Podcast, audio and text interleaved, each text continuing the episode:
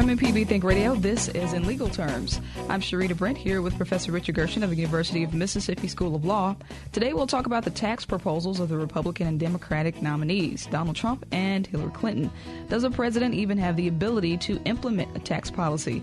We'll talk about capital gains, the estate tax, and how candidates view taxes on corporations. Give us a call this morning at 877 MPB Ring with your questions and comments. We'll also talk about Colin Kaepernick and could he be disciplined by his team for refusal to stand and for his protest. 877 MPB Ring is the number to call this morning with any questions or comments. 877 672 7464 or email legalterms at mpbonline.org. We'll be back right after the news.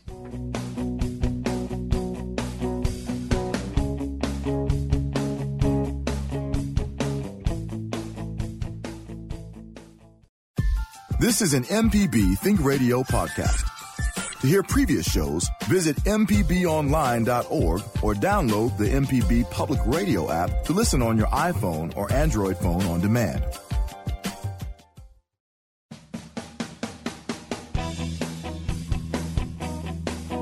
And welcome back to In Legal Terms on MPB Think Radio. I'm Sharita Brent, joined by Professor Richard Gershon of the University of Mississippi School of Law. And today we're going to be talking about a couple of things. We'll talk about the tax proposals of the Republican and Democratic nominees, Donald Trump and Hillary Clinton. Does a president even have the ability to implement tax policy? We'll talk about capital gains, the estate tax, and how candidates view taxes on corporations.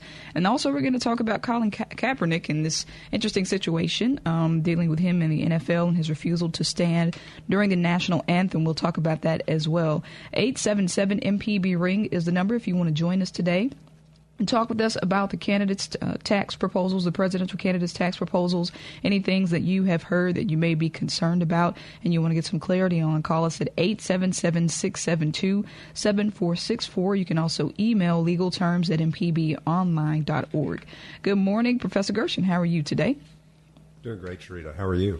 I'm doing very well. It's uh, kind of cool on this end, so feeling great and uh, excited to talk about the various topics today. I'll, I'll, go ahead and say that I'm not completely familiar with all these tax policies, so you are going to have to be the star of the show as you are every week because no, uh, no, that's not true. That is not true. But I, but uh, and I'm sure you'll you'll do great and uh, you know, again, my, my job is to try not to put people to, to sleep while they're driving. You know, that whole thing about taxing and driving is very dangerous. But uh, absolutely. What, what... well, um, so the headlines and just a lot of the news has been filled with uh, Colin Kaepernick. I recently saw an interview of his. Uh, the news media uh, entities were interviewing him about this decision that he's made to uh, sit during the national anthem in protest. And uh, some of the reasons he gave is, was because of police brutality against minorities. And uh, he said that he just didn't feel that everybody was being treated fairly and being given justice. So this is his form of protest. Um, so is it possible that he could be disciplined by his team for refusal to stand? You know, Sharita, it, it is, and I think uh, he recognizes that. One of the things that uh, Colin Kaepernick has said is, "Look, I, you know, I know I could get cut by the team. I can get cut by the team for any reason. They could certainly cut me for this reason, but I believe in what I'm saying, and so I'll stand behind it." And you know, he's not the first sports figure to to take these kind of positions. I mean, one of my uh, heroes who just just passed away recently was Muhammad Ali. You know, and at the time, I don't think people really thought he was a hero for. Uh, protesting the war. It was his religious belief and his conviction. He lost a lot of money. He went to jail. Um, he, you know, he stood up for his his beliefs. Uh, and so I think, you know, if, if Colin Kaepernick is willing to put his job on the line for expressing his beliefs, I, I just think we have to have to respect that. But I know there there are a lot of different opinions on that. Um, and I'm going to read this um, this statement issued by the 49ers. This is on NFL.com. It says the national anthem is and always be a special part of the pregame ceremony. It is an opportunity to honor our country and reflect on the great liberties we are afforded as citizens. In respecting such American principles as freedom of religion and freedom of expression, we recognize the right of an individual to choose and participate or not in our celebration of the national anthem. Uh, so you know, a lot of people are just saying that, that that is his is his prerogative. Like he doesn't have to stand. You know, it says that they are encouraged but not required to stand during the playing of the national anthem. Exactly. None of us are required to stand. I think we we most of us do it out of respect for the country and the freedoms that it provides for us, and, and we recognize it's not a perfect country, but you know we do we do respect uh, the freedoms that we do have. Um, on the other hand, it is an individual's right not to stand as well. You know, I did some uh, I did some legal research on, on the treadmill this morning by watching ESPN about this subject, mm-hmm. uh, and I I don't know if I should have mentioned that network on my name, but uh, it, there it is. And um, you know, and the fact is, you know, uh, they talked to Steve Spurrier on. Uh, Steve Spurrier was a coach of South Carolina, the, uh, the Gamecocks, the Florida Gators, and also uh, Duke at one point. And um, you know, he said they asked him about it, and he said, you know what, you know, I I was coach of South Carolina. I said they should take the Confederate flag off the off the uh, Capitol in, in mm. South Carolina, and he, he was very public about that. Uh, he didn't make a big issue about it. He said, you know, so I, I respect that his willingness to speak up when he believes what he believes, and you know, I, I I think that's probably what most people think. I've heard a lot of you know, there was reaction by some NASCAR drivers today that was negative. Some of the other players have said, hey, you know, he ought to you know, he ought to get a job so doing something else instead of taking millions of dollars if he's not willing to stand for the national anthem. So I know it's controversial. I would love to hear what the what the listeners think about it. Um, but if we, we really value First Amendment rights, we have to value the right of someone to uh, to say and uh, and demonstrate in ways that we don't agree with. Yeah, we have a call from Tom that we're about to get to in just a second. And if you're listening and you've been paying, atten- paying attention to the Colin Kaepernick story, uh, his refusal to stand during the national anthem, he's uh, protesting. Give us a call. Let us know what you think about that. Does he have a right? 877 MPB Ring is the number. That's 877 672 7464 or email legalterms at mpbonline.org. Tom is in Mobile. Good morning, Tom. What do you have for us? Good morning. How are you? Hey, doing well. Awesome. Yeah, so um, you know, this, this the Kaepernick situation is very interesting to me. Um, I, I think a uh, just just as your speaker was saying, uh, it's very important that we understand that. Uh, I think the the biggest reason that people Kaepernick is because you know they say we have soldiers fighting for our freedom, and he's standing against the soldiers. I think he's doing the exact opposite. I, I think those soldiers are fighting for him to have the ability uh, to speak out in a in a voice of dissent. Uh, and I think it's very, very dangerous for us as Americans um, to, to reprimand someone for using their rights because that could lead to a slippery slope on the other side of, of uh, what we call in the legal field prior restraints. I think that's exactly what we're fighting against right now. That's what the First Amendment guarantees us is the ability to speak on these issues. I think it's a, an amazing issue. Uh, I think King said it best. You know, a leader is is not uh, determined by the popular consensus. Uh, he, he he drives by his moral compass and that requires sacrifice. You know, he knew he was going to, you know, it could cost him millions of dollars, but I think the the principle of human rights moving forward uh, is more powerful uh, and more moving to him than than the issue of money. Uh, and uh, I could take a question or a comment off air; it doesn't matter. I think that, but I think that's where we need to be more in America right now. I okay, great. All right, good thoughts, Tom. Uh, Dean Gershon, any response?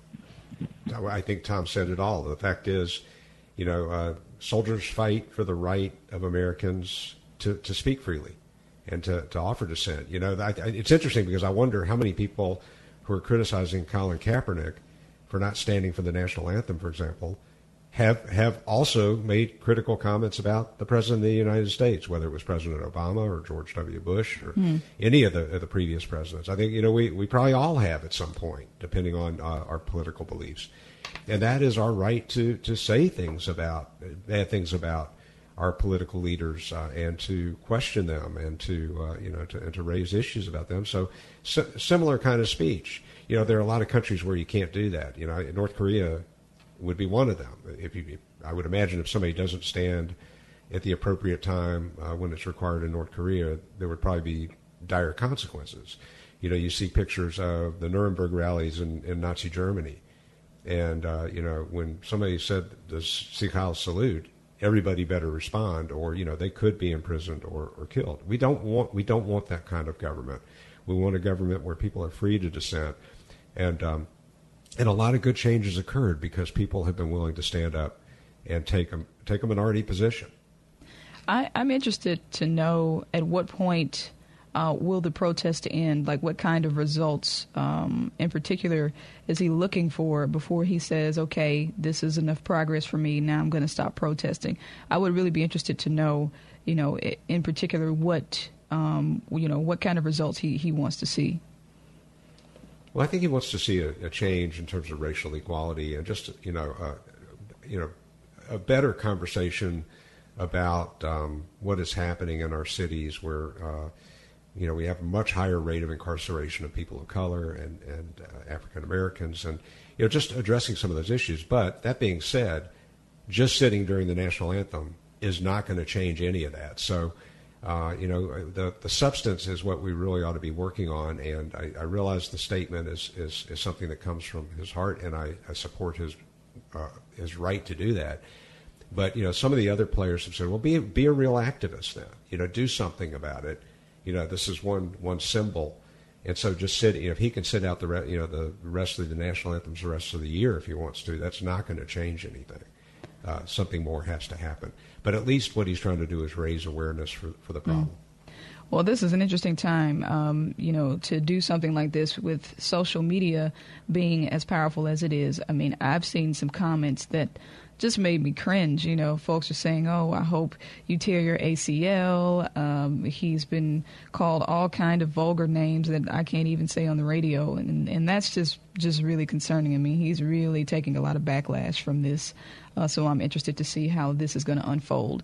Uh, but we're going to take a quick break, and when we get back, we'll get into our other topic of the day, which is the tax proposals of the Republican and Democratic national nominees, Donald Trump and Hillary Clinton. We'll talk about things like the estate tax, capital gains, how candidates view taxes of corporations when we get back. But if you have any comments on the Colin Kaepernick story and his decision to not stand and protest the national anthem, call us at 877 MPB Ring. If you have any questions about about the presidential candidates' tax plans, things that their tax policies, things that you've seen or heard, and you have questions or comments about, 877 672 7464. We do have some lines open. You can also email legal terms at mpbonline.org. This is Think Radio.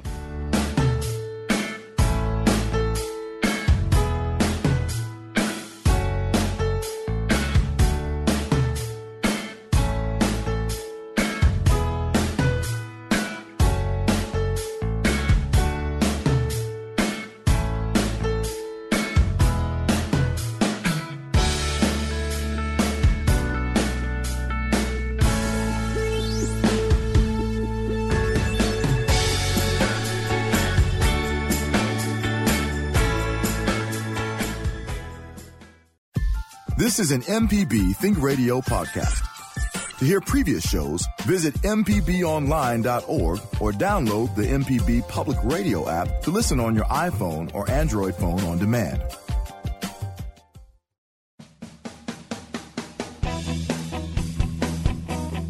Back to In Legal Terms on MPB Think Radio. I'm Sharita Brent here with Professor Richard Gershon of the University of Mississippi School of Law.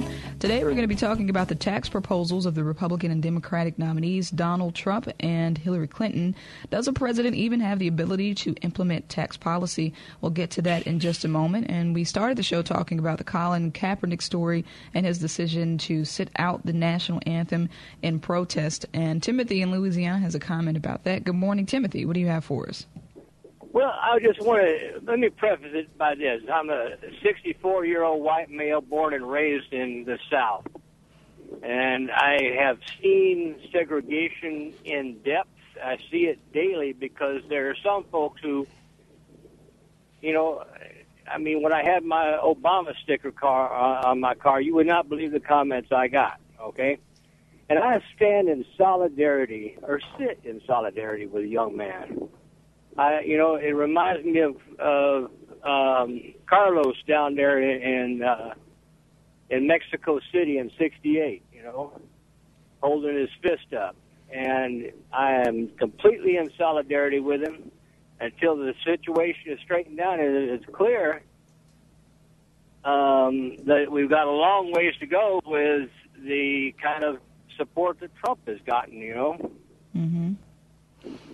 Okay. So Timothy? That's, that's my opinion. All right. Thank you so much for your comments. Professor Gershon, any follow up thoughts?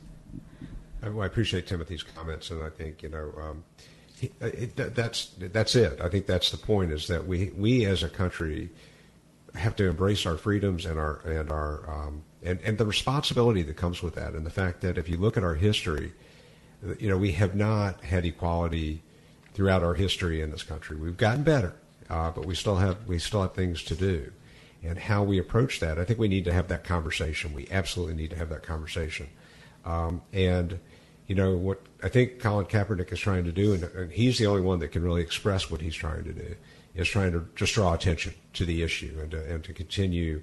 Uh, that this conversation that we have to have as a country. But what's great in this country is we can agree to disagree with each other, and we can uh, do so without violence um, and uh, and without fear of incarceration, without fear of you know ending up at a gulag somewhere. Mm-hmm. And that's really important, and we have to remember that because for anyone who has criticized a president, you know, uh, by crit- uh, what what Colin Kaepernick is doing is criticizing a flag. That's also a symbol. The president is a symbol of our country. Uh, you know, if you criticize our tax policy, that's what we all want to be able to do and uh, and so um, you know what Timothy Timothy said it probably better than I did. And that's an interesting correlation uh, when you talk about criticism of the president, because we know that is very, very common. Um, so, transitioning into um, our topic about the uh, current presidential candidates, Republican and Democratic nominees, Donald Trump and Hillary Clinton, uh, we're going to talk about their tax policy, policies and some of the things that they are proposing. Uh, so, let's first start with the question Does a president even have the ability to implement tax policy, or is it Congress that enacts this legislation? Well, Sharita, when I teach uh, a tax class, I always tell my students, I don't create tax law. The president doesn't create tax law. The media doesn't create tax law. The only the only authority in terms of creating tax law is uh, Congress. Now, Congress can delegate some uh, some of that authority to the Treasury Department, uh, and, and, then the Treasury Department, the IRS is part of the Treasury Department, but they can't make law. The Treasury Department and the IRS really can't make law. It's Congress that has the authority to make law according to the 16th Amendment of the Constitution. All right, uh, we're going to jump back to the phones. Jackie in South Haven has a comment about the Kaepernick story. Good morning, Jackie. What do you have for us? I just wanted to say um, I support his right to sit. Uh, I, I think instead of making a big hullabaloo about him sitting and not standing, we should think about why he's doing that, the issue. That's what we should all be talking about and examining our our own thoughts about it. Uh, why this man is so uh, passionate. It, of course, it's a wonderful, it's a great cause for those of us who um, love uh, freedom of speech. Um, but we we usually just like freedom of speech if they're speaking our opinion. Mm. So um, I just wanted to go on record as having uh, made my comment that I do I support him, and I think we should look at the reason he's doing this, and not so much that he's doing it. All right, Jackie, thank you. Um, mm-hmm. And um, yeah, Professor Gershon, as you said, you know, if if anything, if nothing else, it's just a way to raise awareness. But she made an excellent point when she said we are proponents of the you know free speech as long as it is swayed toward our our opinion. I have to agree with that uh, in totality. So. Um, but 877 MPB ring is the number. This morning we're talking about the tax policies of the Republican and Democratic presidential nominees, Donald Trump and Hillary Clinton. Uh, if you've heard something about their proposed tax policies and you have questions or comments, give us a call at 877 MPB ring. Any comments on the Colin Kaepernick story, you can call us as well, 877 672 7464. Uh, Professor Gershon, so you know you said the Congress is, is, is in control of the um, uh, the tax policy. So presidential candidates are basically just proposing these things, and, and is there a guarantee that they will get approved? Not at all. You know, it really depends, Sharita. It depends on on you know the composition of Congress. I mean, I, I think certainly a Democratic president has a better chance of getting uh, you know any proposal through a, a, Congress that is predominantly Democratic, and a Republican president likewise uh, has the same opportunity. And so, you know, if we have a Democratic president and a Republican Congress, uh, you know, then really the president can propose a lot of different things, and Congress could just reject all those proposals. But that's part of our balance of power. Uh, you know, we we have the the uh, Congress making law. The president can propose law Congress make, makes the law, and then uh, the president can veto a law that the president doesn't like. Uh, ultimately, if a law is passed, then the then the courts, uh, particularly the Supreme Court, can weigh in on the constitutionality of that law. So, you know, we do have balance of power here. So the president's proposals are just that. They don't mean that, that that's what's going to happen if this person is elected president. And so, um, the the president's proposals are these based on personal views or the party's views or what?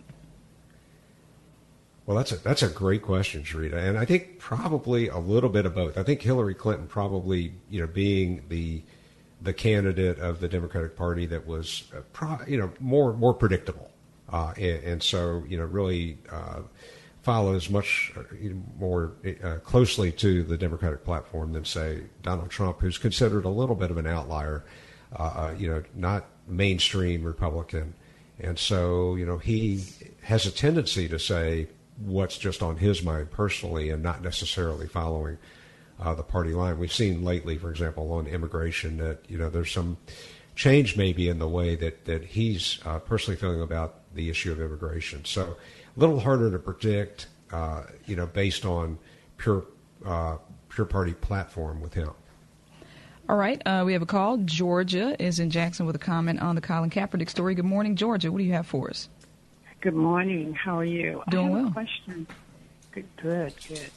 I, I, I have a question. I, I personally, a statement first. I can't believe uh, that we are still having these kinds of conversations, not understanding why African Americans or why blacks do what we why we do what we do. I, I it, most intelligent people would say, "Oh yeah, okay, that's why you're doing it," and and it's it's in order.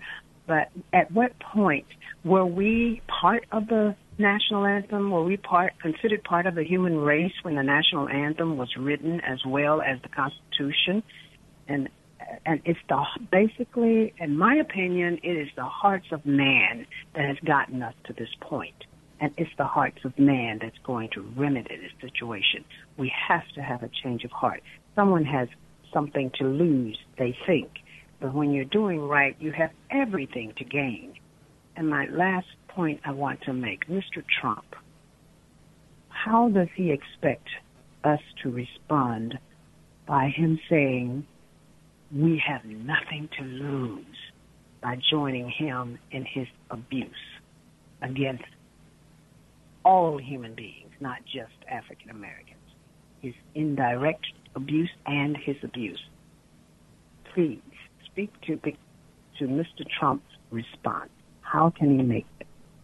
How can he make that a general statement? You have nothing to lose with the suffering that we have suffered what we've been through and what we're presently going through.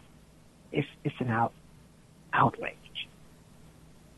Thank you so much. All right, Georgia, thank you so much for your call. Uh, Dean Gershon, uh, well, as she was talking about um, the national anthem, you know, I had seen some stories about some lyrics, like a particular verse that was omitted from the national anthem, the, a verse that we don't recite. Um, and in some ways, it has been interpreted as a celebration of slavery, some of these lyrics.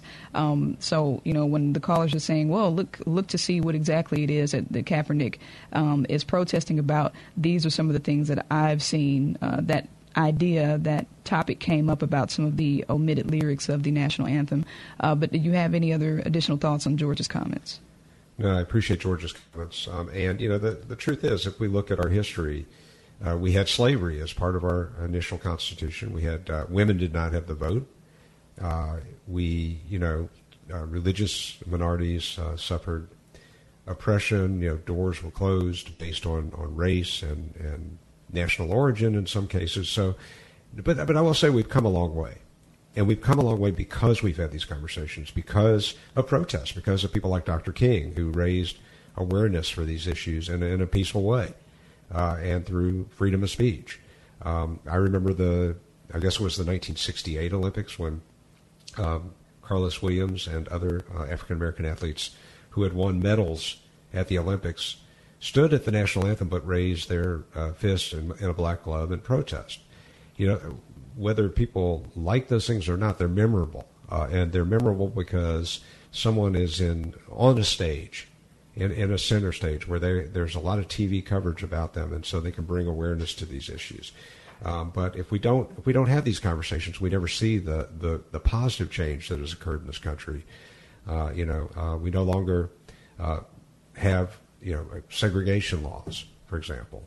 It's not that not to say that we don't have some school districts that still uh, are segregated, um, whether uh, that's by law or just by the way that happens. We still have a long way to go. All right, Gabe is in Ridgeland with a comment. Good morning, Gabe. Hey, Sharita, always good to talk with you. Hey, same here. Hey, um, I want to give you my uh, perspective really quickly uh, and then make my comment.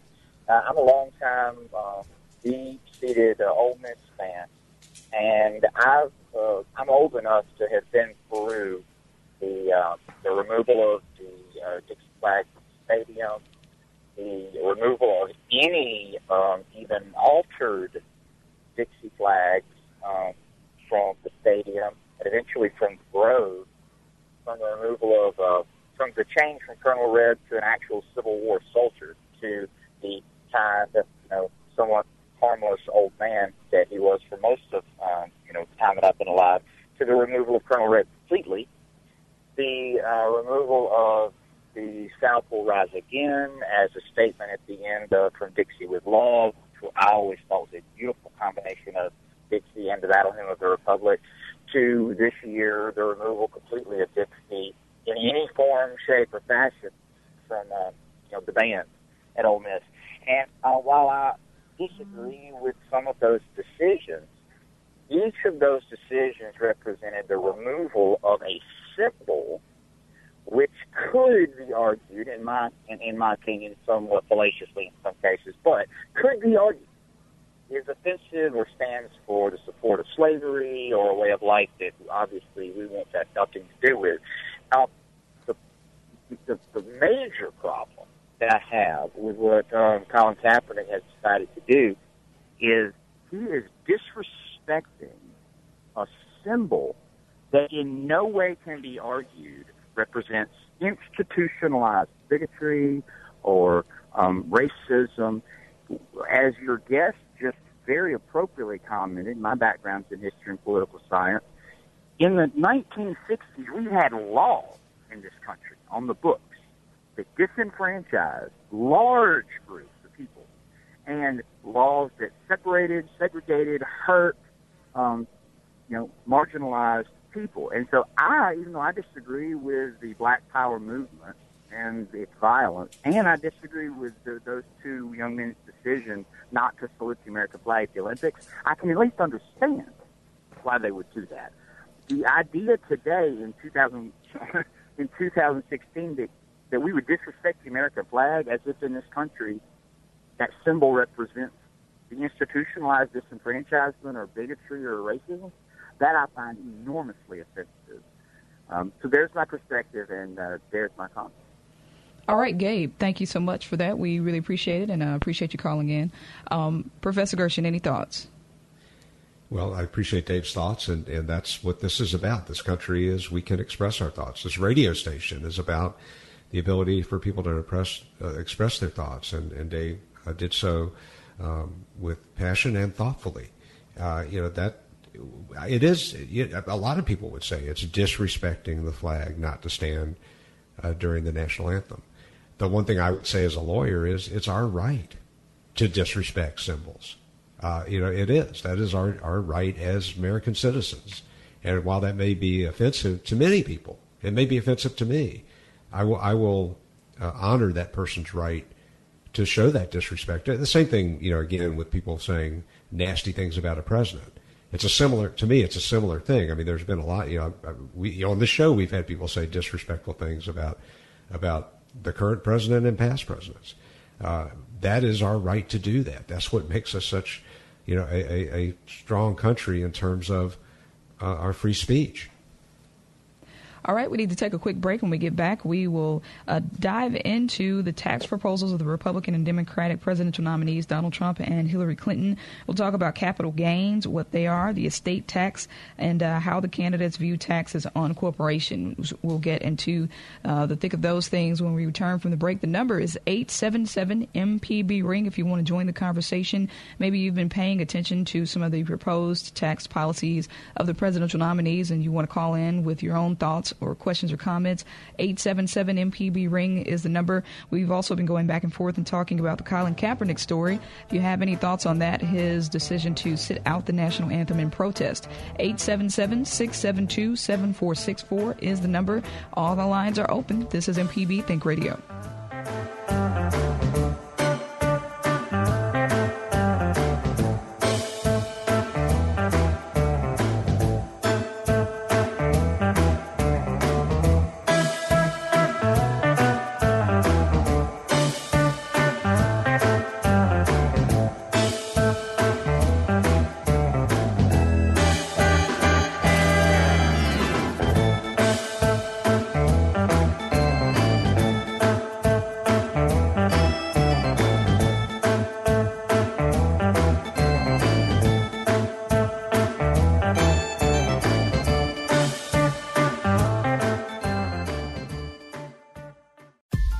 This is an MPB Think Radio podcast. To hear previous shows, visit MPBOnline.org or download the MPB Public Radio app to listen on your iPhone or Android phone on demand.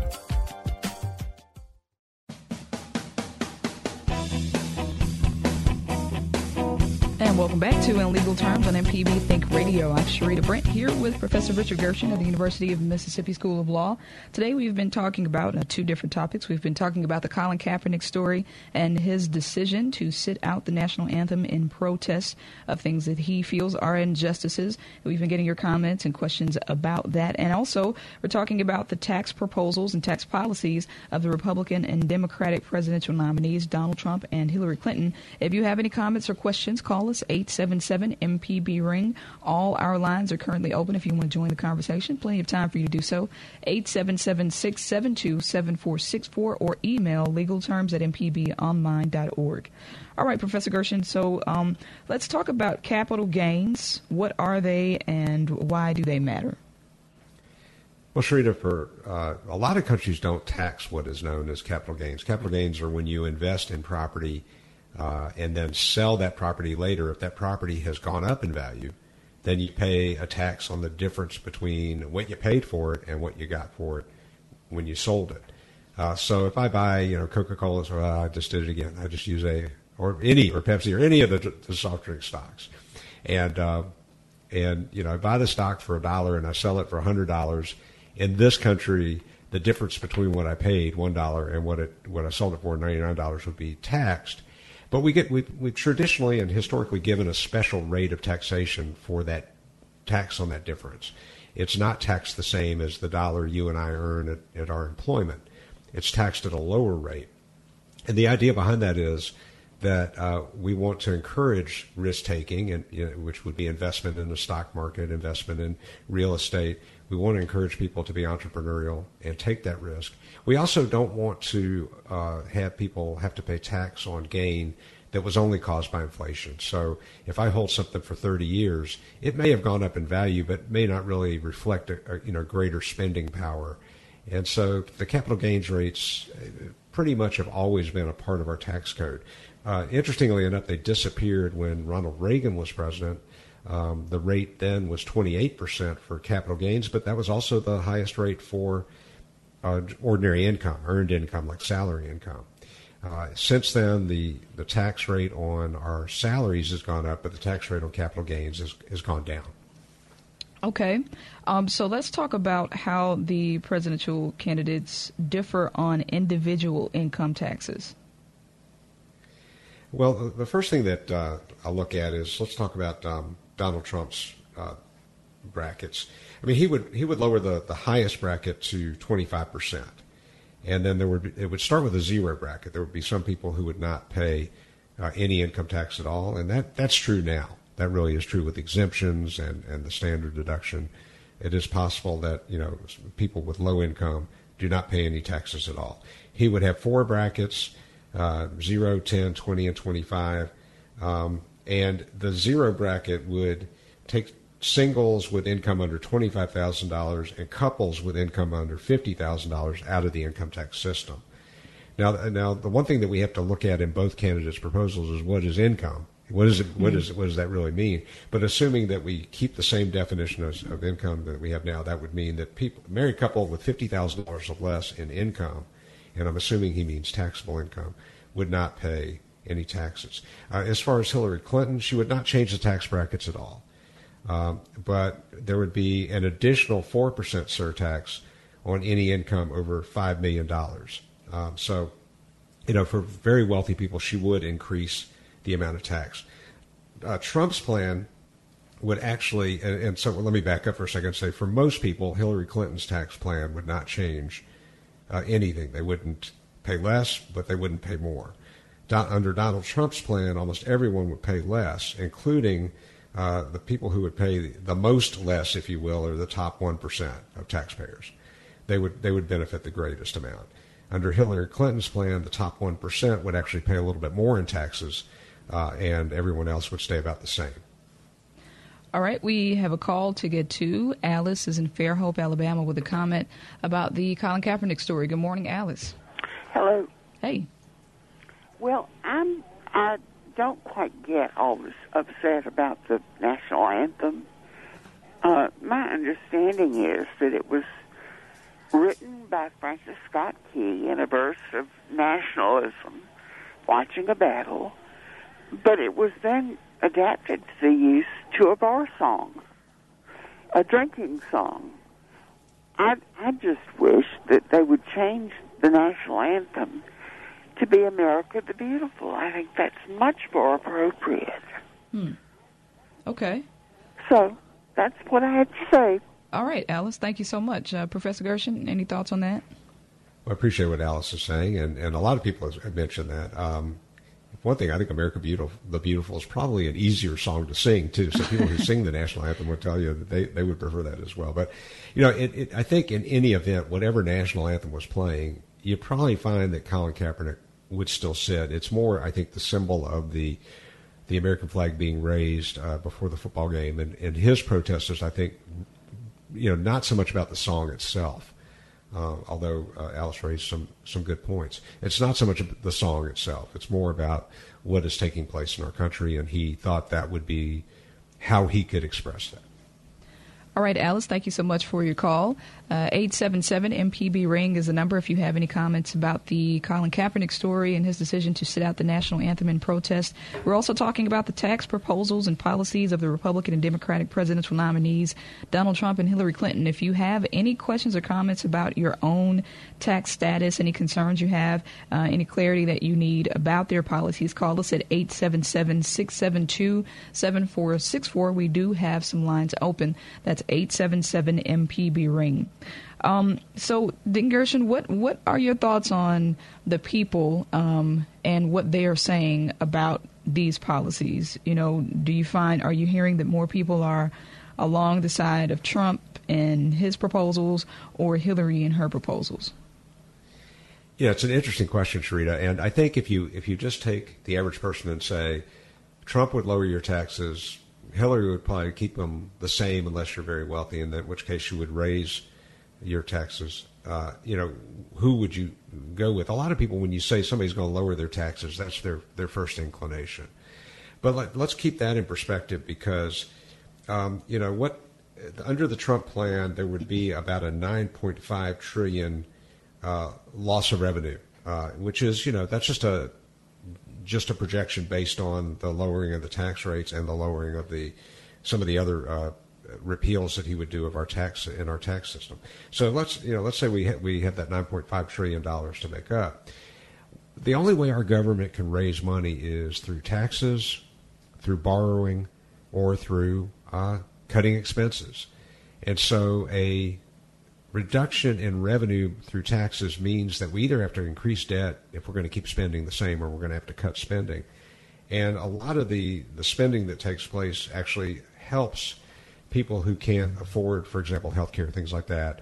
Um, that spending is really designed to uh, try to help the poorest of our, our nation. So, you know, a lot of the programs that are cut, I know uh, legal services, for example, over the, the last 30 years has suffered uh, tremendous amounts of cuts. And, uh, you know, when, so we're cutting expenses, but what we're doing is we're, we're providing uh, less and less uh, justice and, and access to legal services for the poor. Um, so we just have to we have to balance all those things out. Then, if we if somebody lowers your taxes, then the question ought to be then, all right, well, what are we going to do uh, to make sure either social services are kept? Are we going to borrow more money? Are we just going to give up on some of these social services? Those are all things that we need to talk about. Uh, Hillary Clinton's uh, proposal would raise another 1.1 trillion in revenue, um, and so you know that solves that problem. It doesn't solve the problem for people who want smaller government and less spending. And that's that's the discussion. I think we focus on the on the tax rates. Simply lowering taxes is not necessarily a good thing. Uh, and if you look at our history, the economy has has really actually often done better uh, in times when tax rates were higher. All right, we need to take a quick break. When we get back, we have several calls to get to uh, to talk about the Kaepernick story. Christopher, Tim, David, and Eddie, if you guys could hold on, we'll get to you right after this break. And we'll also talk a little bit more about the Republican and Democratic presidential nominees' tax policies. But uh, when we get back, we have a lot of comments about the Kaepernick story. This is in legal terms on MPB Think Radio. We'll be back in just a moment.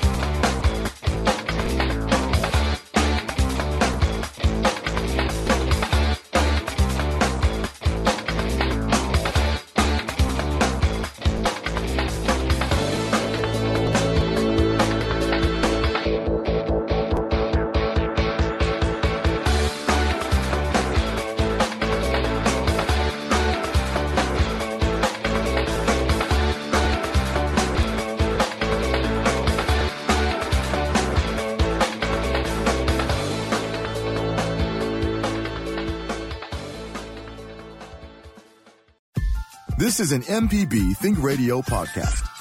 To hear previous shows, visit MPBOnline.org or download the MPB Public Radio app to listen on your iPhone or Android phone on demand.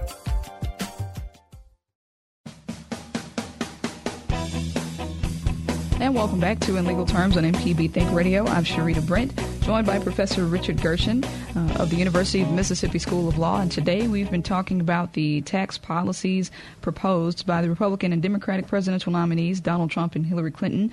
Uh, but we've been talking even more about the Colin Kaepernick story and his decision to sit out the national anthem in protest of those things that he considers injustices. And we've been getting your thoughts about this throughout the hour. Christopher is, is in Jackson. Good morning, Christopher. What do you have for us? Yes, um, good midday to all. Hey. So, my question is, why is nobody really talking about the issues that he's standing up for? You know, besides the act, like the injustices for black and brown and poor Caucasians, and the plight of care for veterans. All right. Um, well, that's a good question, Christopher and Professor Gershon. We've been talking about that throughout the hour. Another caller said the same thing, um, as opposed to just uh, you know um, scolding him for doing this, consider the reasons why he's doing doing it as a, as an effort uh, to raise awareness. Uh, Professor Gershon, any thoughts? Well, I, th- I think Christopher's point is, is really well taken. I mean, the fact is, we're so busy. We don't we don't want to hear the message, right? We don't want to hear the message. Uh, I think most people would love to hear the fact that everything is fine. Um, and so when someone says it's not fine, we find ways to uh, approach what they're saying and say, well, I don't like the way they're saying it. And and and uh, you know the, the, the truth is, I, we, we, get better as a country when there's dissent. We get even if somebody's wrong. You know, people are allowed. People in, in our country in our society, uh, our free speech allows someone to say something that's wrong. You know, as long as they don't know it's it's uh, harmful to another person and and they they're purposely lying about another person. So you know, we, we're talking about. Um, this this this person's free speech rights. But what we really should be talking about is uh, you know, how we how we deal with these issues in our society. Christopher, thank you so much. We are going next to Tim, who's in Hattiesburg. Good morning, Tim. What do you have for us?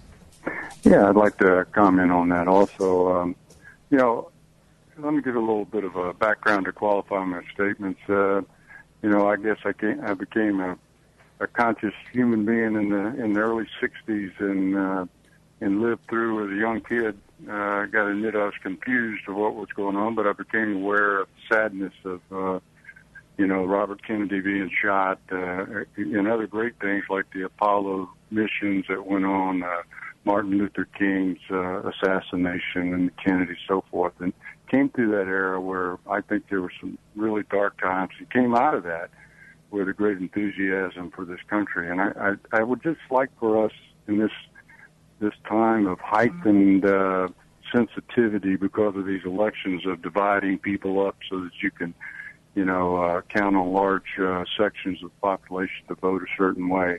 I think as a country, I think it's time that we get back to awarding behavior and not so much all this emotion because uh, behavior is not uh, relegated to one race or one gender or sexual preference or anything. Behavior is behavior. And I, I've also served as a combat leader and uh, in Afghanistan and led some really great troops.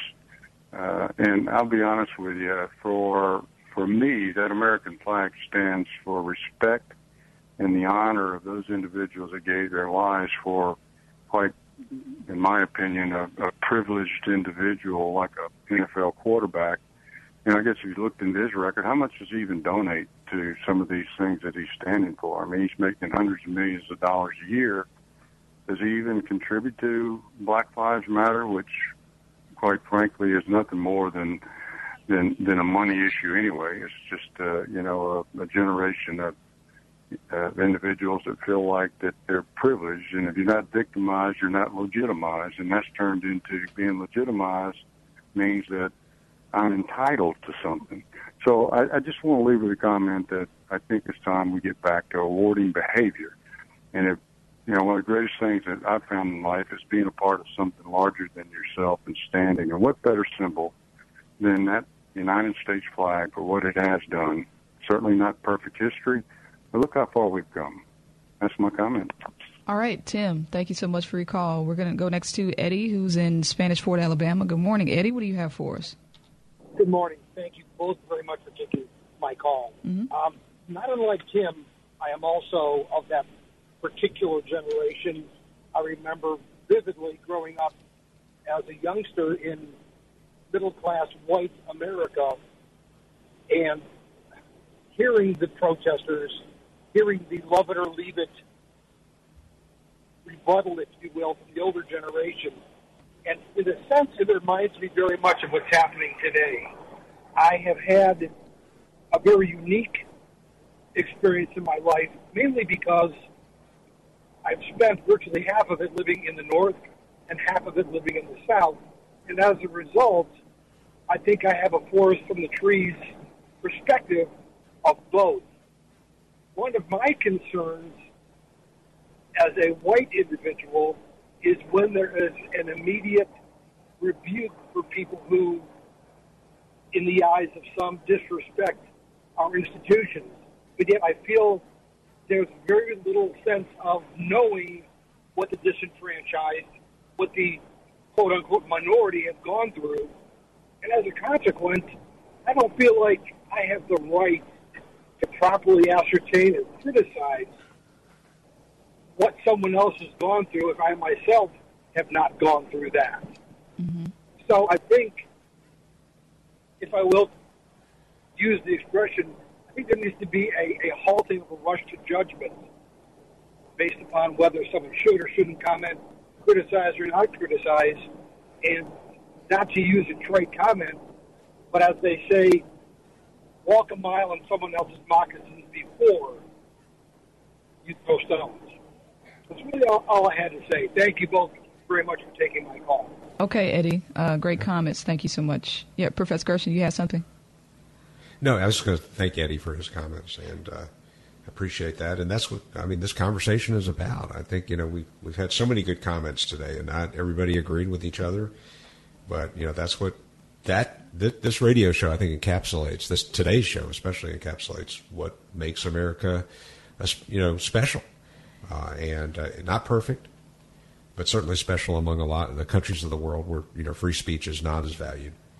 Uh, David, we have about 30 seconds left, uh, maybe less. Uh, what is your comment? Uh, Ms. Brent? Yes. Thanks for taking my call. It struck me as interesting the, the two points of conversation today. One, uh, Colin Kaepernick uh, and, and a lot of social unrest. People who aren't satisfied with how quickly things are improving. Things aren't moving fast enough, which is perfectly understandable.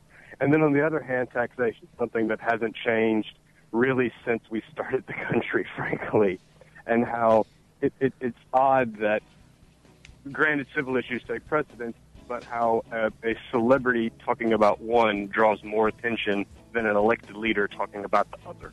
Hmm, that is interesting. Uh, David, thank you so much for your call. We appreciate that comment. Professor Gershon, thank you for being on today.